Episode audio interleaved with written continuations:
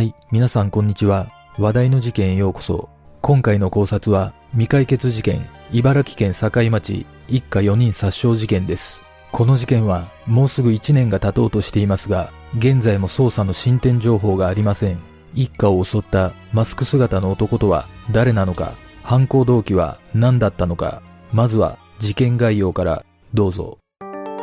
事件概要。2019年9月23日午前0時40分頃、茨城県境町の会社員 K さん宅から女性の声で助けて痛い痛いと110番通報があった。署員らが駆けつけると2階の寝室で K さん当時48歳と妻のパート従業員の M さん当時50歳が心肺停止状態で見つかり、その場で死亡が確認された。遺体には切り傷があり、県警は何者かが一家を襲った殺人事件として捜査を始めた。K さんは一家5人暮らしで、2階の別室にいた長男は両足と腕に刺し傷があり、長男と同じ部屋にいた次女も両手の痛みを訴えて病院に運ばれたが、いずれも命に別状はなかった。1階にいた大学生の長女、当時21歳にも怪我はなかった。K さん夫婦は就寝中に襲われたとみられ、首や顔などに鋭利な刃物で切られたような跡があり、K さんの傷は肺深くまで達するものもあったという。長男と次女は2階の子供部屋の2段ベッドで就寝中に襲われ、犯人は降りろと声をかけた後、長男の両足や腕を切りつけ、次女にスプレーのようなものをかけたとみられている。犯人はサイレンの音が聞こえてくるといなくなったとされ、長男によると男は帽子にマスク姿だったと説明している。現場周辺ではマスク姿の不審な男の目撃情報も寄せられているが、現在も行方はつかめていない。捜査本部では怨恨による犯行の可能性が高いとみて捜査を続けているが、犯人の特定には至っていない。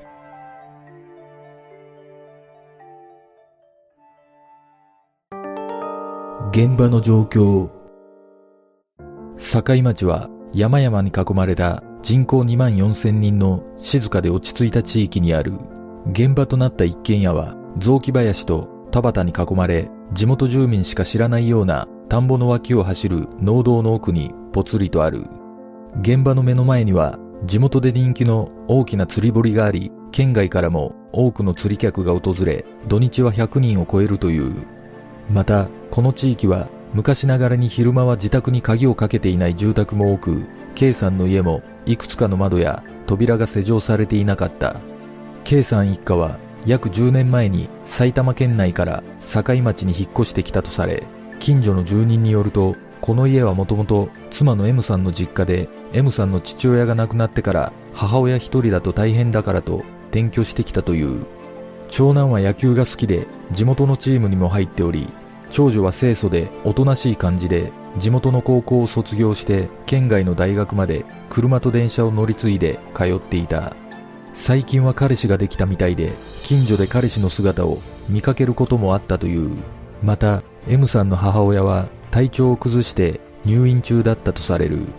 現場となった K さん宅は2階建てで事件当時夫婦と長男、次女は2階で就寝しており長女は1階で就寝していた。唯一襲われなかった長女は言い争う声のようなものを聞いたが怖くて部屋から出られなかったと述べている。110番したのは妻の M さんで県警は事件が起きた直後に通報したとみている。電話は1分余り続いたが犯人によるものなのか途中で切れている。通報から10分後に救急隊員が到着したが夫婦の遺体にはいずれも刃物による傷が約10箇所あり背中には刺し傷や切り傷はなくそのほとんどが致命傷になりやすい上半身に集中していた。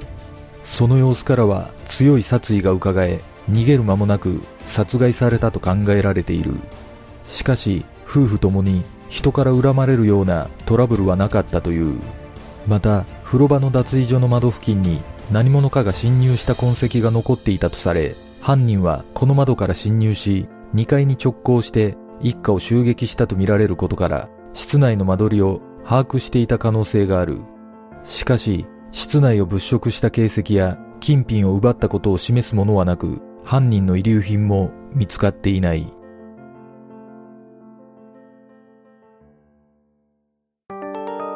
警察の捜査。9月23日午後、県警は捜査本部を設置し、100人体制での捜査を開始した。犯人が金品を物色した形跡は確認できなかったことから、捜査本部では当初、犯行が金銭目的ではなく、夫婦に強い恨みを持つ犯人像を有力視した。現場周辺に土地勘があり、愛犬が吠えなかったことなどから、夫婦を知る人物の可能性が高いとみて、人間関係を調べた。しかし、現場周辺は木々で囲まれ、目撃証言がほとんど得られない上、現場周辺や職場への聞き込みなどでも一家に関するトラブルが全く浮かんでこなかった。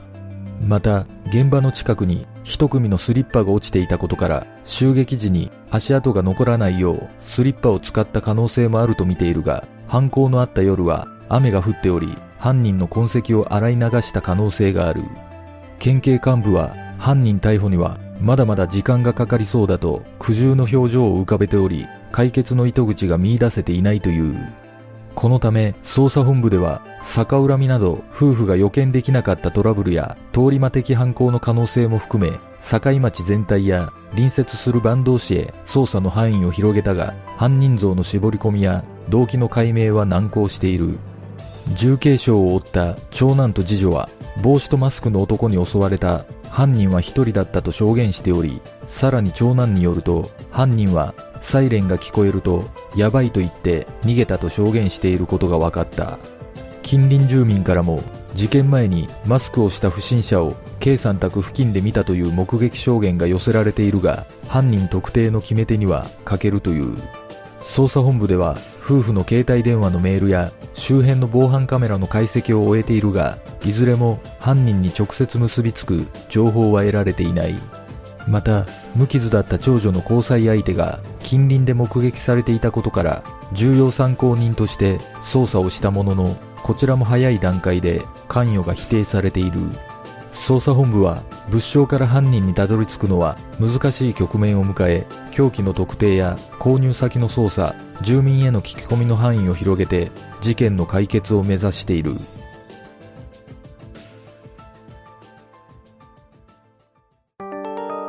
犯人像。事件当時近くの集積所の防犯カメラが捉えた映像には警察や救急車両以外不審人物や不審車両などは映っていない。犯人は金目のものに一切手をつけていないことから物取りによる犯行の線は薄く真っ先に2階に直行しているため夫婦を殺害することこそが目的だったとみられている。また犬が吠えなかったことからも夫婦と面識があり何度か訪れたことがある可能性も考えられる。ある番組の取材によると事件前日か2日前に不審な男を目撃したという M さんの親族は K さん宅へ車を走らせていた時に男とすれ違いその男は身長170センチほどで黒っぽい服装にマスクをし目つきが良くなかったと証言している。さらに番組では同じように事件前に不審な男を目撃したという別の住民も取材し21日午後10時前後に暗いところを一人で歩いている黒いジャージみたいなものを着た男を見たとの証言もある。これらの目撃情報の男が犯人だとすれば下見に訪れていた可能性が考えられる。そして犯行の手口から外国人による犯行説も根強く指摘されている。実は事件1ヶ月前の8月茨城県八千代町で高齢の夫婦が殺傷される事件が起きている。その事件で逮捕されたのがベトナム人の農業実習生だった。犯行は金銭目的ではなく怨恨と見られているがこの夫婦も周囲に恨みを買うようなタイプではなかったとされている。また長女だけが無傷だったこともあり長女の関係者の犯行ではないかとの見方もあるが動機が見当たらないことなどから可能性は低いと見られている。一説には妻の M さんがストーカー被害に遭っていたとの情報もあるが噂レベルで信憑性が疑問視されている。そして住宅の外にスリッパが落ちていたことから犯人が夫婦を殺害した後スリッパを履いたまま外に出て脱ぎ捨てた可能性がある。その後の捜査で K さんの自宅敷地内から K さん一家以外のものとみられる足跡が見つかっているが犯人のものなのかは公表されていない。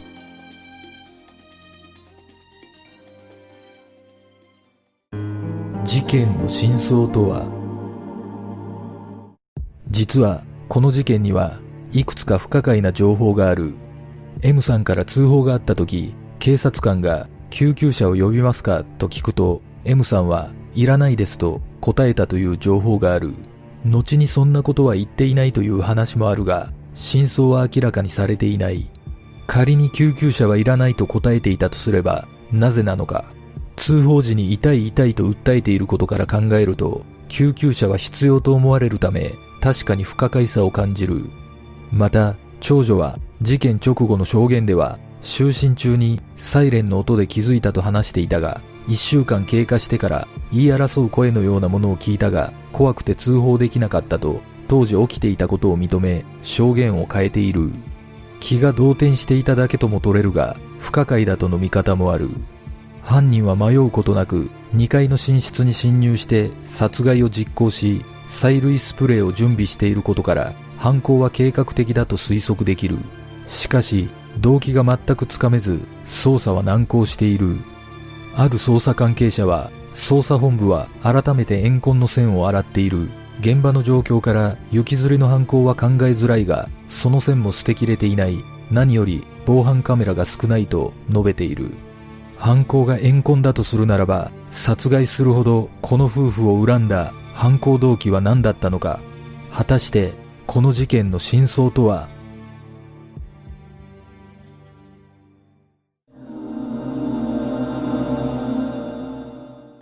この事件ではっきり言えることは夫婦に対する明確な殺意と計画性です。この夫婦にはトラブルはなかったと報じられていますがやはり状況から推測すると犯行動機は怨恨の可能性が高いように感じます。警察も怨恨の線で捜査をしているはずですが現在も犯人の特定ができていないとすれば偶発的に発生したトラブルが引き金だったとも考えられます。これは私の想像ですがもしかしたら K さん宅の前にある釣り堀客と何らかのトラブルがあったのではないでしょうか。例えば敷地内にゴミを投棄されたり無断駐車されたりなど土日に100人も訪れる人気の釣り堀であればこのようなトラブルがあってもおかしくありません。またこの事件は物証が乏しい印象がありますが犯行に使用した凶器は釣り堀に捨てている可能性もあるのではないでしょうか。そして犬が吠えなかった件については正面の入り口に犬小屋があるためもう一つある北側の入り口から侵入すれば当日は雨だったこともあり犬に気づかれずに侵入できたという情報があります。だとすれば身近な交友関係以外の人物でも犯行は可能だったことが伺えます。この事件の犯行は計画的で状況的に見ると強い殺意を持って行われたと見えますが動機を探る上で難しいと感じるのは犯人の目的は夫の K さん妻の M さんのどちらだったのかということです結果的に夫婦揃って殺害されていますが、少なくとも妻の M さんは通報するまでは生存していたことになります。おそらく痛い痛いと言っていたのは、催涙スプレーを顔にかけられた痛みだったのではないでしょうか。だとすれば、犯人は通報されたことに逆上して M さんを殺害した可能性もあります。しかし、犯行が夫婦のどちらかに対する怨恨だとするならば、なぜわざわざ子供の部屋に行き、長男にベッドから降りろと命令し切りつけたのか次女にスプレーをかけたことも不可解に感じますこの事件は情報があまり公開されておらずわからない部分が多いため全くの想像にはなりますが八千代町で起きた事件同様外国人による犯行のような気がします。そして犯行動機については怨恨ではなく強盗目的だったのではないでしょうか。K さん宅は周りに防犯カメラもなく周囲から見えにくい場所にあるため犯行がしやすい条件が揃っている家として以前から狙われていたとも考えられます。もしかしたら木々に囲まれ敷地面積も広いため外国人の目からすると金持ちの家という印象があったのかもしれません。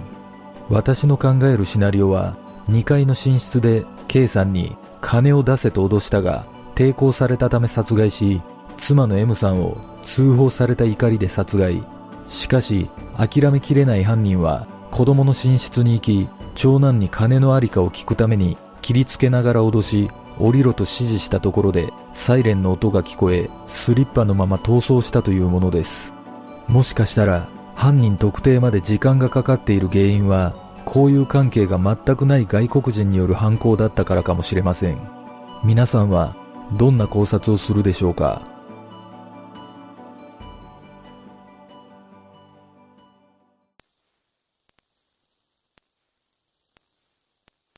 では、今回の考察は以上となります。